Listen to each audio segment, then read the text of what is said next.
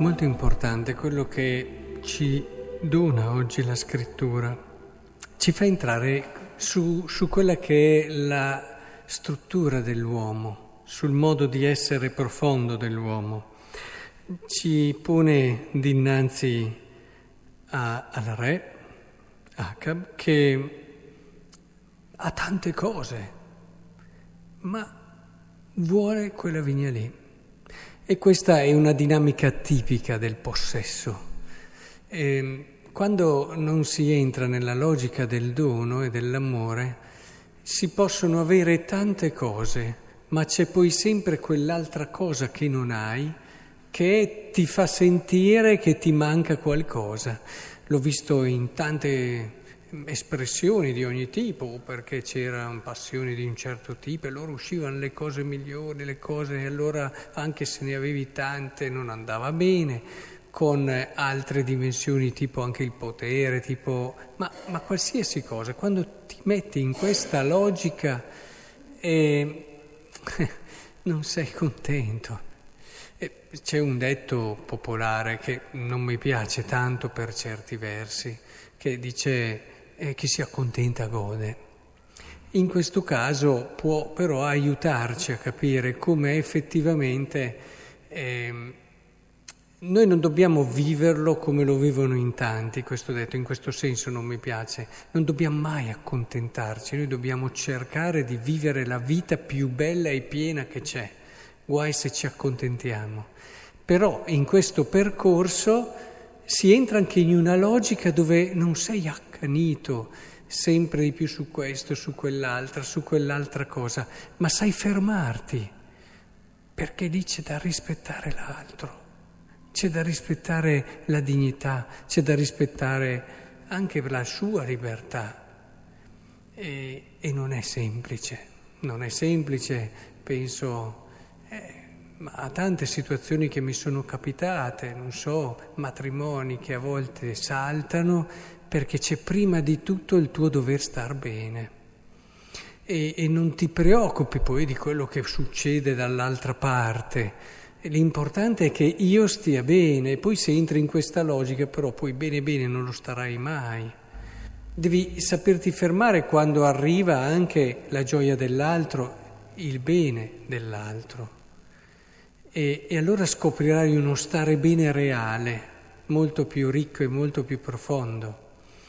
Penso a un genitore che quando si deve fermare dinanzi alla vera promozione della libertà del figlio, ma che fatica. E sapersi fermare è un'arte, che è un'arte dell'amore sapere fino a che punto, che è la vera autorità. Io, quando si dice qui così eserciti la tua eh, monarchia, insomma la tua forza, dice qui, e ad Acab sua moglie. Ma non è quella la forza. La forza è prevaricare sulla libertà legittima di un altro. Questa forse è la forza e l'autorità il Vangelo ci dice tutta un'altra cosa, ci dice, avete inteso che fu detto occhio per occhio, dente per dente, ma io vi dico di non opporvi al malvagio, anzi se uno ti dà uno schiaffo sulla guancia destra, tu porgigli anche l'altra.